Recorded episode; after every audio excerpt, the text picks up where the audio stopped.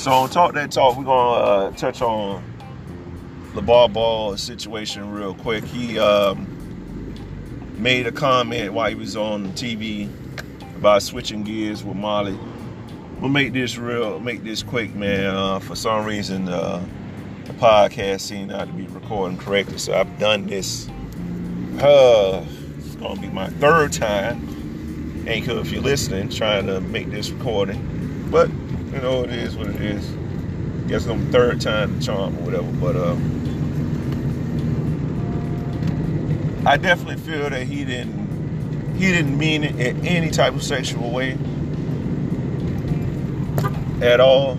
You know, I think that you know it's a situation where a lot of things need to be taken into context. One of the main things need to be taken into context is that uh, Ball is somebody that says something anytime, anywhere. As much as we may not agree with it, I can definitely be with somebody to tell you don't agree with a lot of stuff he says. It can sound crazy. It's, I don't feel like it's needed or warranted, but he, he's him. He's himself, and I can respect that. You know, a lot of people put on an act or whatever, or say what everybody wants you to want to hear. I don't think he's really doing that. But with that said, another thing needs to be uh, thought about is that it's a married man that obviously that a blind man can see puts a lot of stock into his family. So you think you're gonna get on national TV in front of millions of people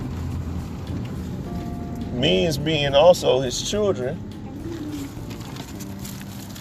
and his wife. Well, I wouldn't be surprised if who was there and decide to flirt with this woman on TV. Like, seriously? We got to start using, you know, common sense. Even though we all know common sense is not common, but we got to start really thinking about it. Like, why would this guy get on national TV and decide to flirt with this woman in front of everybody? Everybody is watching. Everybody can hear him. This the time you pick to do it? Really? Come on now. I know we coming in, in a world where we're in a world now where our president will say whatever. He doesn't care what he says. But that's an old white man. This is a black man. Let's just be real about it. We know we have to tread the water fucking lightly. You think we gonna go on the TV and say that stupid shit? Like,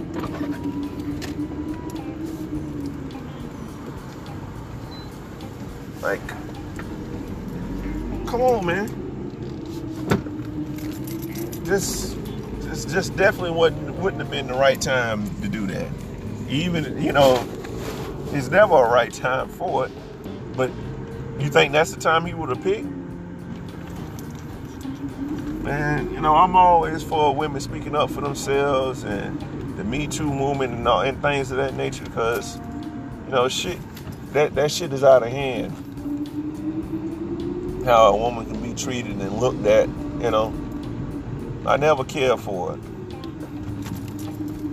One, it never been my thing to talk about how she, a woman looks, the you know, to come at it a way to where she doesn't feel comfortable with it. But man, like, damn. Sometimes this shit is, it's just a fucking reach, man.